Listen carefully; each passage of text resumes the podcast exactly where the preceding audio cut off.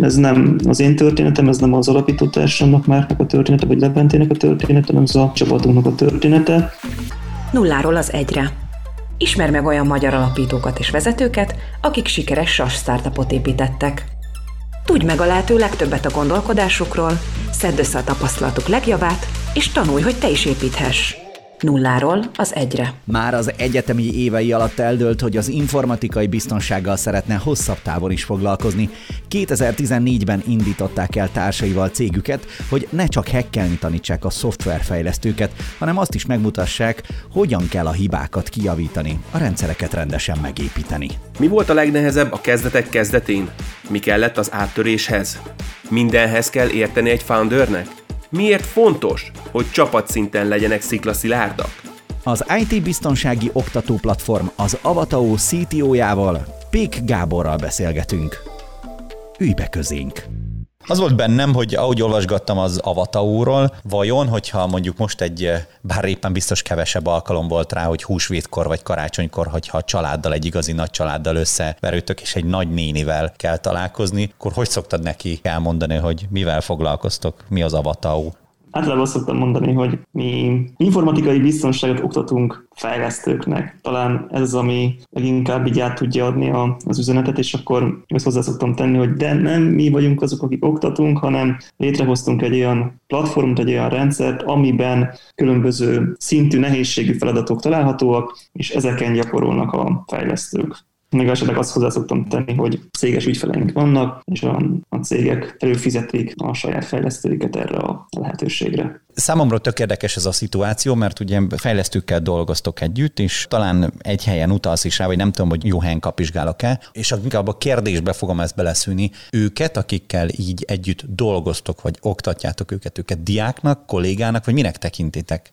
Ez egy azért érdekes kérdés, mert akiket oktatunk, mi felhasználónak tekintjük, de nyilvánvalóan, hogyha most egy tradicionális tanulmányi közegből emelnénk ki a hasonlatot, akkor mondhatnánk azt, hogy diákok, igen, az egy, az egy megfelelő kifejezés, de ugye nem csak arról van szó, hogy magukat a fejlesztőket oktatjuk, hanem az, hogy egy információt, egy tudást átadunk egy fejlesztőnek, azt nyilván szeretné látni mondjuk egy team lead, egy menedzser, aki felel azért, hogy ez a program sikeresen lefusson. Nyilván mindenkinek más az érdekeltsége ebben a történetben. Alapvetően, aki ezt a programot elkezdi mondjuk egy vállalaton belül, az egy felsőbb vezető az IT security-ben vagy az informatikában, a technológiai részlegen. És ő bennük van egy elhatározás felé, hogy valamilyen változás történjen. Tehát nekünk platform szinten kell tudnunk beszélnünk a felhasználókhoz, és kell tudnunk beszélni azokhoz is, akik ténylegesen ezt a programot elindították, vagy fenntartják és menedzselik.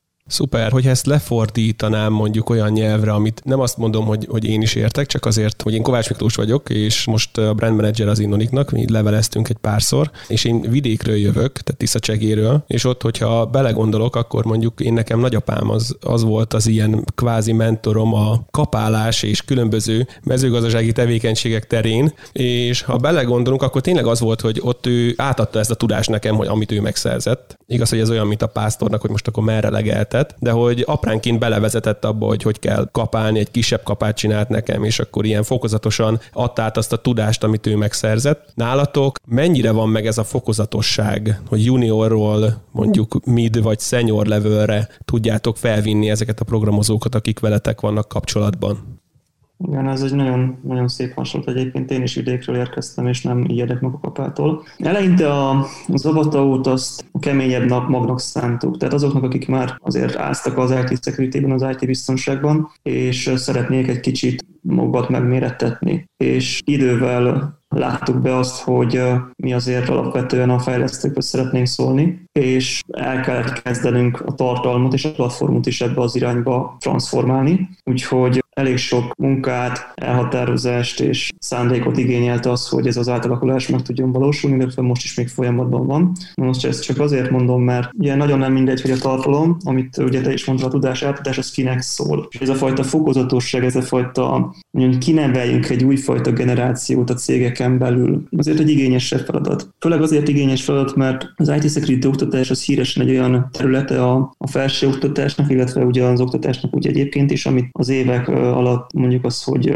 eléggé elhanyagoltak világszinten mindenhol. A fejlesztésre viszont az igény az mondhatni azt növekszik, ahogy múlnak az évek, és ennek megfelelően az a mennyiségű kód, ami kikerül ezeknek a fejlesztőknek a kezéből, nem feltétlenül van mindig átgondolva a biztonság szempontjából, és most nagyon finoman fogalmaztam. Tehát nekünk egy nagyon érdekes kihívással kell szembenéznünk, mert egyrészt vannak azok a fejlesztők, akik, tegyük fel, hogy kezdők mind a fejlesztésben, mint az IT security-ben, ő hozzájuk egy bizonyos csomaggal érdemes szólni. De nyilván vannak olyanok is, akik tapasztalt fejlesztők, csak mondjuk átmentek X nyelvről az Y-ra, vagy az IT biztonsággal még nem találkoztak, nekik már egy másfajta feladat típus az, ami kihívást jelent. És reflektálva még egyszer vissza a kérdésedre, csak annyit szeretnék hozzáfűzni, hogy eleinte alapvetően challenge típusú feladatokat készítettünk, mint mondtam azoknak a felhasználóknak, akik már azért áztak az IT security és szerettek volna egy kicsit még jobban elmélyedni annak a mélységeiben. És vannak az úgynevezett tutoriálok most már a platformon, ami pont azt hivatott megoldani, hogy azok, akik esetleg újak még teljesen az IT security vagy szeretnének még egy picit elmélyedni benne, azokat sokkal inkább vezetve lépésről lépésre tanítjuk, és ezeknek a tutoriáloknak a segítségével mutatjuk be azt a tématerületet, ami számunkra érdekes lehet, vagy a menedzsment kijelölte számunkra. Nemrég a vállalatunktól is voltak az államvizsgabizottságban egy páran, és ők említették, hogy a fiatalok, amikor kihúzták az IT biztonságról a tételt, akkor kicsit lefagytak. Mit tanácsolnál azoknak, akik most jönnek ki egyetemről, hogy mire fókuszáljanak az IT security-vel kapcsolatban? Mi mindig azt mondjuk, hogy a, a mentalitás a legfontosabb. Tehát az IT security is nagyon el lehet bonyolítani, mint minden más a világban. És hogyha valamit elbonyolítunk, akkor elveszítjük a tisztánlátás képességét. Most ezt csak azért mondom, mert nagyon sok minden megfogható a gyökereinél. És igazából én mindenkinek azt javaslom, hogy vizsgáljuk meg, hogyha van bármilyen bug, ami a felszínen mondjuk felüti a fejét, az miért jöhetett létre a rendszerben. És amikor elkezdjük ezeket a okokat kicsit tüzetesebben megvizsgálni, akkor azt veszük észre, hogy valahol egy ponton átadjuk a kezünkből az irányítást. Rát is kell mondjuk felhasználói inputot kérünk. Meg kell vizsgálni minden olyan lehetőséget alapvetően, ahol, ahol ez a fajta információ olyan utokra tud terelődni, ami az alkalmazásnak nem megfelelő. Most nyilván ez egy nagyon leegyszerűsített modell, de általában abból adódnak a problémák, hogy nincsen valami nagyon jól megtervezve és ha nincsen valami nagyon jól megtervezve, és itt most a tervezésben sok mindent beleértek, az architektúrát, az, hogy milyen frameworköt fogunk használni, milyen programozási nyelvet választunk ki, miért engedélyezünk egy bizonyos opciót, átgondoljuk egy bizonyos lépésnél, hogy ez milyen veszélyekkel járhat. Tehát minél korábban gondolunk az IT biztonságra, és szoktuk ezt is mondani, hogy az IT biztonság nem egy plusz réteg, az egy feature, tehát ez egy funkcionalitás. Ez ugyanolyan funkcionalitás, mint hogy be tudok loginálni egy bizonyos szolgáltatásba. És hogyha ezt a fajta mentalitást az embereknél el tudjuk ültetni, és tudjuk egy kicsit öntözni, akkor van arra remény, hogy maga a mentalitás fogja utána megszülni azokat a gyümölcsöket, amit biztonságos szoftverkörnyezetet fog hozni a, a végfelhasználóknak. Köszönöm szépen, erről pont az jutott eszembe, hogy eh, láttam a háttérképedet, hogy van egy erdő rajta. Gondolom szoktál túrázni, és hogy egy erdőben, hogyha A-ból B-be el akarunk jutni, akkor valószínűleg tudni kell azt a térképet, ami szerint el akarunk jutni. Mit szoktál csinálni, amikor túrázol? Nem használok térképet. Ez nagyon érdekes. Szabadon? Mm, rám egyébként is jellemző az, hogy így nem szeretem nagyon a szabályokat követni. Ezt most úgy jó értelembe kell érteni, hogy amikor a térképet veszünk a kezünkbe, akkor valamilyen szinten predestináljuk azt, hogy merre fogunk haladni. Igen? Tehát, hogy azt mondjuk, hogy szeretnék felmenni a csóványosra. Nagyon jó, a csóványos ez kiváló választás, de abban a pillanatban, hogy ránézek a turista térképre, azt fogja nekem mondani, hogy neked csak a kék vonalon szabad haladnod, különben nem fogsz eljutni sehova. Most ezzel már kijelölt számomra egyfajta útvonalat, és élhetek attól, hogy ha erről letérek, akkor nem fogok feljutni a csóványosra. De szerintem pont ez a fajta hozzáállás az élethez, illetve a vállalkozáshoz, vagy bármihez, ami, ami az embereket talán be is korlátozza. És most nem arról beszélek, hogy nem kell célokat kitűzni, és nem arról beszélek, hogy a túrázásban is nem kell valamifele tartani, hanem sokkal inkább arról beszélek, hogy sokszor hajlamosak vagyunk túlságosan ragaszkodni az eredeti elképzelésünkhöz, és ez nagyon sok flexibilitást vesz ki a, a rendszerből. Túrázásnál is nyilván különböző túrázások vannak, vannak olyan túrázások, ahol különböző állomásokat szeretnél végiglátogatni, akkor nem, nem az a cél, hogy kóboroljunk, mint a szél. De hogyha egyszerűen csak azt szeretnéd, hogy az erdő adjon számodra valamit, megéljed azt, ami ott van, ahhoz szerintem abszolút nincsen szükség térképre. Megvan még előtted az a pillanat, amikor te és az IT security, mint téma összefonódtatok? Tehát, hogyha a múltban vájkálunk, amikor ez számodra igazán fontossá vált ez a témakör? Későn is, meg korán is találkoztam így az, az IT-val magával, az informatikával, ez azt jelenti, hogy általános iskolában, és én már alapból, alapból egy informatikai középiskolába mentem Győrbe. Gyakorlatilag ott kezdődött így az első találkozás az IT biztonsággal, mindig érdekelt a, a dolgoknak a működése, az, hogy hogyan tudom szétszedni, hogyan tudom megérteni, hogy mi az, ami ezt mozgatja, és ez a fajta kutatósabb jellegű hozzáállás vezetett el odáig, hogy akkor olyan programozási nyelvekhez nyúljak, ami közelebb volt egy kicsit a hardware, hogy itt most az assembly gondolok, vagy a, egy, egy lépéssel feljebb a C, és hogy akkor már volt egy olyan kis haveri közösség, itt ebben az informatikai középiskolában, akikkel így szerettünk a internetet kapcsolni szünetben, mikor igazából nem volt internet, olyan emberektől tanulni, akik, akik egy kicsit nálunk többet tudtak. Már akkor elkezdődött ez a fajta ilyen kis dolog, hogy megnézni, hogy mit lehet a másik gépéből kiszivárogtatni. Tehát, hogy nekem az IT biztonság megjelent az életemben, az egy, nekem az egy sorsszerű dolog, úgy gondolom, és nyilván lehet vitatkozni, hogy a sors ez létezik-e vagy nem, de én úgy gondolom, hogy ez egy jelentős eleme az emberi életünknek, úgyhogy szerintem ez egy olyan találkozás, ami predestináló volt számomra hogy beszélgettünk előtte, vagyis hogy volt egy ilyen előinterjú, azt az információt kaptuk rólad, ami szerintem másoknak is elérhető az interneten, hogy a Crisis laphoz csatlakoztál, és 2015 és 17 között elég aktívan részt vettél egy ilyen hacker csapatban, akkor ez a középiskolai dolog, ez körülbelül egyenes úton vezetett ehhez, gondolom.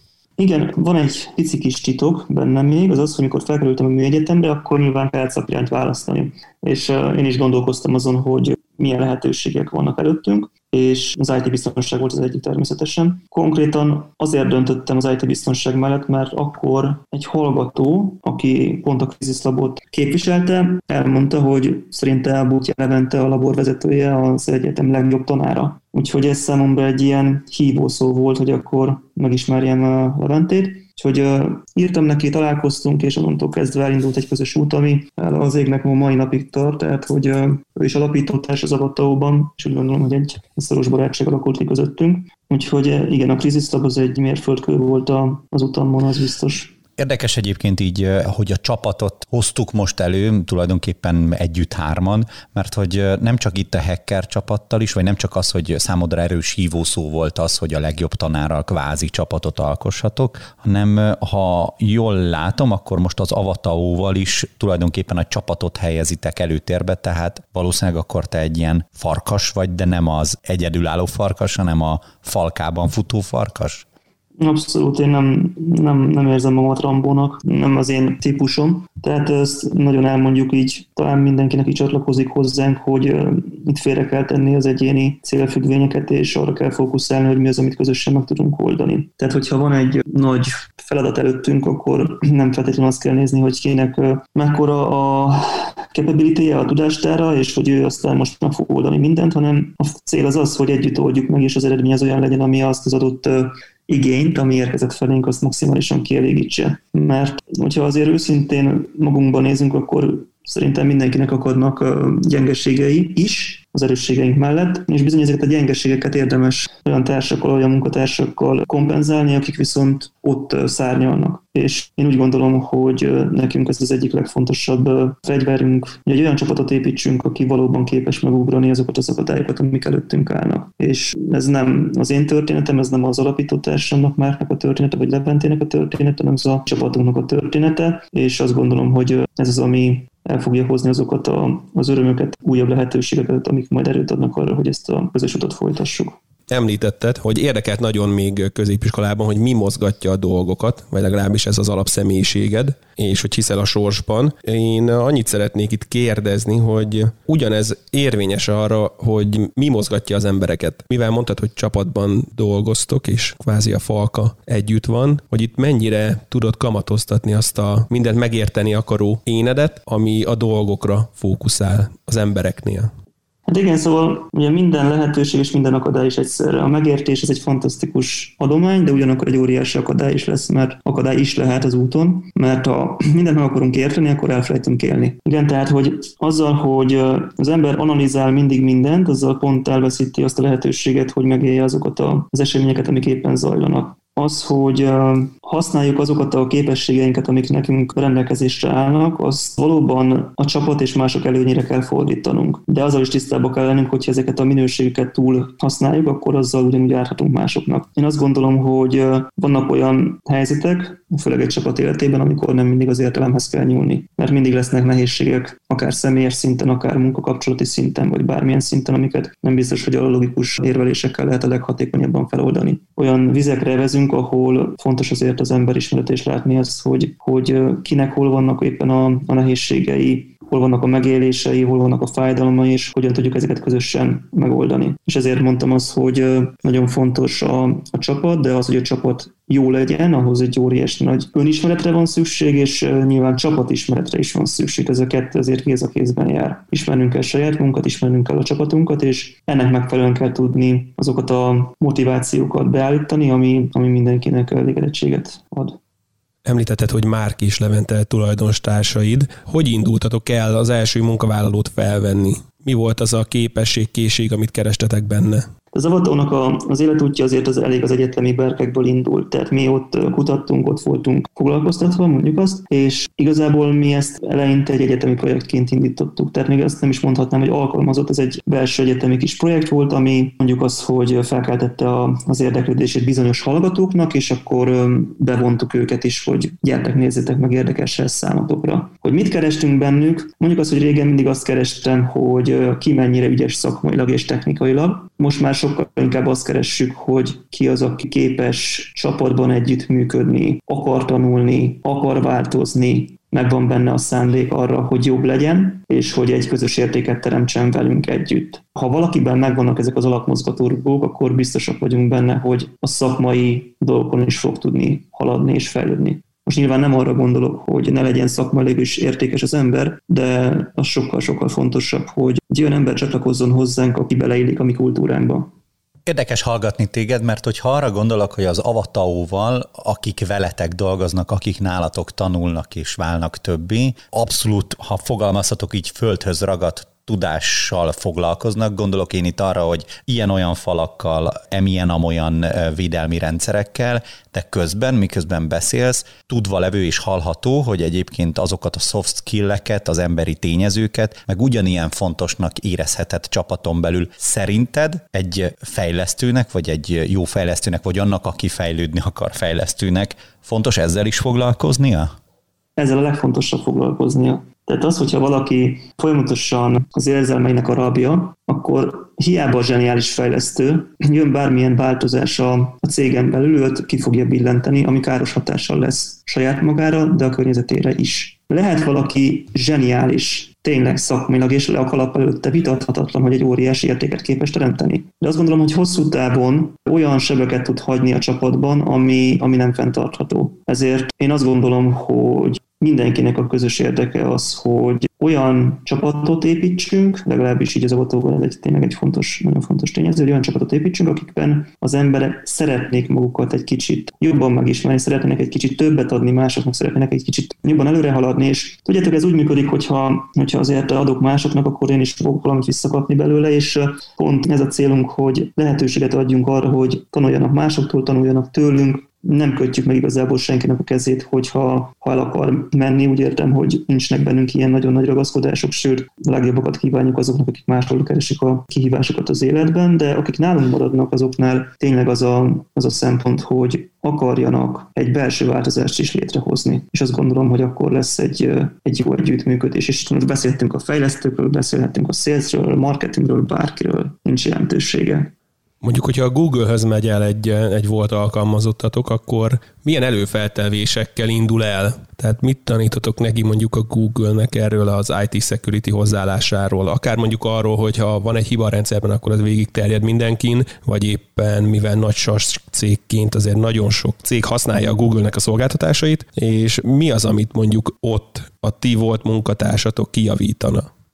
Nem tudok erre mit mondani. Derék kérdés, ezt így szokták mondani, hogy ez jó nagyot markoltunk. Annyit tudok ezzel kapcsolatban mondani, hogy ha nem is közvetlen munkatársaim, de csapattársaim közül többen dolgoznak a Google-nél a mai napig, több részlegen is, és azt azért lehet mondani, hogy amit annól tanultak a, a Crisis Labnál, illetve ugye a Splement Hacks-nél ebbe a hacker csoportban, azt azért tudják kamatoztatni. És most nyilvánvalóan nem arról van szó, hogy aztán mindent átadtunk nekik, hanem inkább azt, azt jelenti, hogy kaptak egy olyan alaptudást, amit aztán ők saját maguk, a saját fáradtságaikon, meg nehézségeiken keresztül tovább építettek, hogy az a, a Google-nél is bizony megállja a helyét. Úgyhogy ilyen szempontból igen, működik ez a dolog, de nem látok rá nyilván erre annyira, hogy a Google-nél milyen dolgozni, mert nem dolgoztam mi a Google-nél, úgyhogy jó felülni arra a beszélgető vonatra, vagy, vagy a beszélgetés vonatára, amiben most haladunk be. Én most mégis egy váltót közbeiktatnék, mert hogy ugye ez a műsor a nulláról az egyre címet kapta, és hát nagyon fontos szemüvege, hogy a hazai software as a service szektort is szeretnénk támogatni.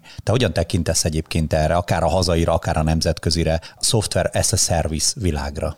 Igen, szóval az az érdekesség ennek a, a történetnek, hogy mindig próbálunk keresni olyan megoldásokat, ami azért az informatikán belül is felgyorsítja a történéseket. Automatizálások, munkaerő kiszervezések, felhőalapú szolgáltatások. Nyilvánvalóan Magyarországon és nemzetközi szinten is újabb és újabb szereplők jelennek meg a szektorban, ez érthető, hiszen erre tart a, a világ. És lehetne azt mondani, hogy lehetne több SaaS cég is Magyarországon. Az, hogy most a SaaS technológiának mik az előnyei és mik a hátrányai, nyilvánvalóan az előnyei között fel kell sorakoztatni, hogy skálázhatóságot, gyorsaságot és nagyon-nagyon sok olyan előnyt ad számunkra, ami lehetővé teszi azt, hogy akár kis vállalkozásként, kis startupként is sokkal-sokkal gyorsabban megtegyünk mérföldköveket, mert mondjuk nem nekünk kell leimplementálni az XYZ funkcionalitást, akár egy autentikációs modulra gondolok, hanem egyszerűen csak azt mondjuk, hogy akkor igénybe venném ezt és ezt a Identity Management platformot, aki ezt a fajta nehézséget megoldja helyettünk. Tehát ez egy óriási előny nyilvánvalóan, de ugye azt felejtjük el, hogy az automatizálásnak köszönhetően azért elég sok rizikót is vállalunk, hiszen bármilyen kicsi probléma csúszik a, a rendszerben, abban a pillanatban ezek a hatások ugyanúgy fel fognak gyorsulni, mint amilyen az előnyök. Nem is az a kérdés szerintem, hogy a SaaS technológia az most, hogy is mondjam, előnyökkel vagy hátrányokkal jár, mert mindkettővel jár, hanem sokkal inkább az a kérdés, hogy képesek vagyunk-e ezt a megfelelően kezelni. És ebben nem vagyok biztos. Mert a gyorsaság mellé kell ez, ez a fajta önkontroll is, ami ezt a gyorságot képes menedzselni, és nem vagyok benne biztos, hogy erre fel vagyunk készülve társadalmi szinten. Szerinted mi kellene ahhoz, hogy felkészültek legyünk? Azt kell mindig megnézni, hogy ez a SaaS világ, ez miért gyorsul ennyire? Mi a mozgatórugója? Egyértelműen az, hogy a gazdaságot felgyorsítsuk. Na most a gazdaság, a pörög, az miért jó? Az azért jó, mert van sok pénz. Most nyilván, akik ebben részt vesznek, ezt a profitot szeretnék maximalizálni. Ez nagyon dicséretes, csak ugye elfelejtjük azt, hogy szerintem nem csak a profitról szól az élet, és ha nem csak a profitról szól az élet, akkor viszont felmerül a kérdés, hogy érdemes esetleg lassítani is. Most ez nyilvánvalóan az az, hogy lassítás, mint szó, ez nem mindig előnyös kimondani, mert ha lassítunk, akkor van lehetőségünk arra, hogy átgondoljunk dolgokat. Ha van lehetőségünk átgondolni dolgokat, akkor nem fogunk feltétlenül meglépni olyanokat, amik veszélyeztetik a meglévő rendszernek a stabilitását. Mert ugye a gyorsággal az a fantasztikus, hogy nagyon gyorsan jönnek az eredmények, viszont ugyanolyan gyorsan elveszíthetjük a lábunk alól a talaj. És azért, hogyha egy kicsit szemfülesebbek vagyunk, azért láthatunk erre már utaló jeleket, azzal, hogy mint tudom én, öt évvel ezelőtt csak havonta egyszer olvastunk egy óriási bridge most már kb. naponta többször. De hogy, hogy meg, megismételnéd, hogy miről? Naponta olva, naponta. breach, tehát itt arra gondolok, hogy feltörték az XYZ vállalatot, nagy vállalatokról beszélünk, ennyi felhasználói adatot kiszivárogtattak, ennyi üzleti kárt okoztunk ennek és ennek a vállalatnak. Igen, tehát hogy ilyenből azért volt jó sok az elmúlt időben, és a trendek azt mutatják, hogy ezek nem csökkennek. Milyen rétegekig ér el ez most már? Tehát gondolom, hogyha öt évvel ezelőtt még a nagy cégeket célozták meg ezek az adathalász e-mailek, vagy az adathalász technológiák, akkor most már milyen részekre kerül ki? Itt, itt nem csak adathalászatról van szó, itt bizonyos ipari szegmenseknek a megbénításáról. Tehát azzal, hogyha én megfertőzök egy XYZ atomerőművet, és ott letörlök minden a informatikai adatot, azzal tudok kárt okozni, vagy egy vízerőművet, vagy egy bármit. Tehát itt nem csak arról beszélünk, hogy ellopták az adataimat, és akkor utána nem tudom meg a fekete piacon azt értékesítik, hanem hogy fizikailag érezhető nehézséget tud okozni a társadalomnak. És ezeket a kihívásokat, hogyha nem vesszük eléggé komolyan, akkor abból komoly nehézségeink fognak származni, és már származnak is, csak nem látjuk, hogy milyen szegmenseket érint ez még jobban, és azt mondanám, hogy gyakorlatilag ez, ez leszivárog. Tehát amikor feltörnek egy enterprise-t, egy nagy vállalatot, akkor ugye az a nagy vállalat, az nem egy önálló entitás. A szolgáltatást nyújt 15 ezer másik nagy vállalatnak. És hogyha őt, az az egy nagy vállalatot megfertőzték, akkor az a hatás a szépen végig suhan a beszállítókon is, vagy végig suhanhat. Tehát amikor ugye a GDPR-ből is nagyon jól tudjuk, hogy vannak a, a különböző adatproviderek, most hogyha ott az egy szűk lista, de hogyha most egy adott vállalatot mondjuk egy bizonyos szoftveren keresztül feltörünk, és azt a szoftvert használják még a beszállítók is mondjuk, vagy azt a szoftvert nagyon sok másik vállalatnál is használják, hogy SolarWinnek a példájára utalok egy finoman, akkor elég komoly hatásai lesznek. És ugye, amikor egy bridge-ről olvasunk, egy, egy ilyen security, egy ilyen IT biztonsági feltörésről olvasunk, nagy, nagy adatszivárgásról olvasunk, akkor azért csak a felszínt látjuk. Tehát azt látjuk, hogy az XYZ cégnek ekkora kárt okoztak. Igen, és a beszállítókkal milyen helyzet. És a beszállítóknak milyen adatai voltak. És tudjuk-e azt, hogy meg tudták-e fogni teljesen, vagy pedig csak a marketing céljából ennyit mondtak el a történetből, mert ennyit volt komfortos elmondani. Érdemes mindig kicsit jobban megnézni ezeket a történéseket. Annyiban egyel tovább lépve, vagy inkább azt mondom, hogy egyel hozzád közelebb lépve, biztos vagyok benne, hogy ezzel is, meg úgy alapvetően ezzel a világgal, és még az avataóval is van bőven dolgod. Mi az a, a feladatait halmazak közül, az az egy, akár kisebb halom, akár konkrét feladat, amiben a legnagyobb örömmel veted bele magad, mert azt mondod, hogy ezt már régóta meg szeretném oldani, és ennek nagyon neki szeretnék veselkedni. Itt nyilván a közeli jövőről érdeklődöm.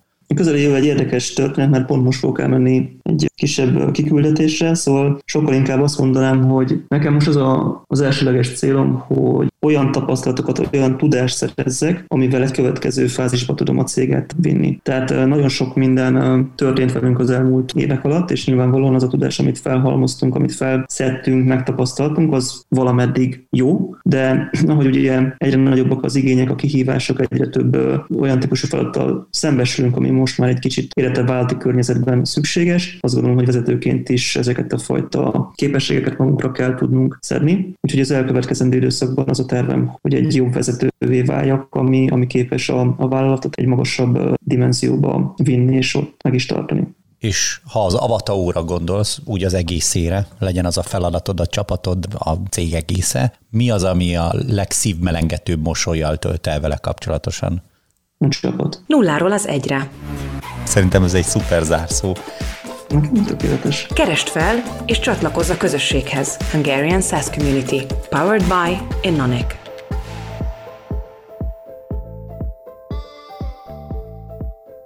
Találkozzunk a következő epizódban is.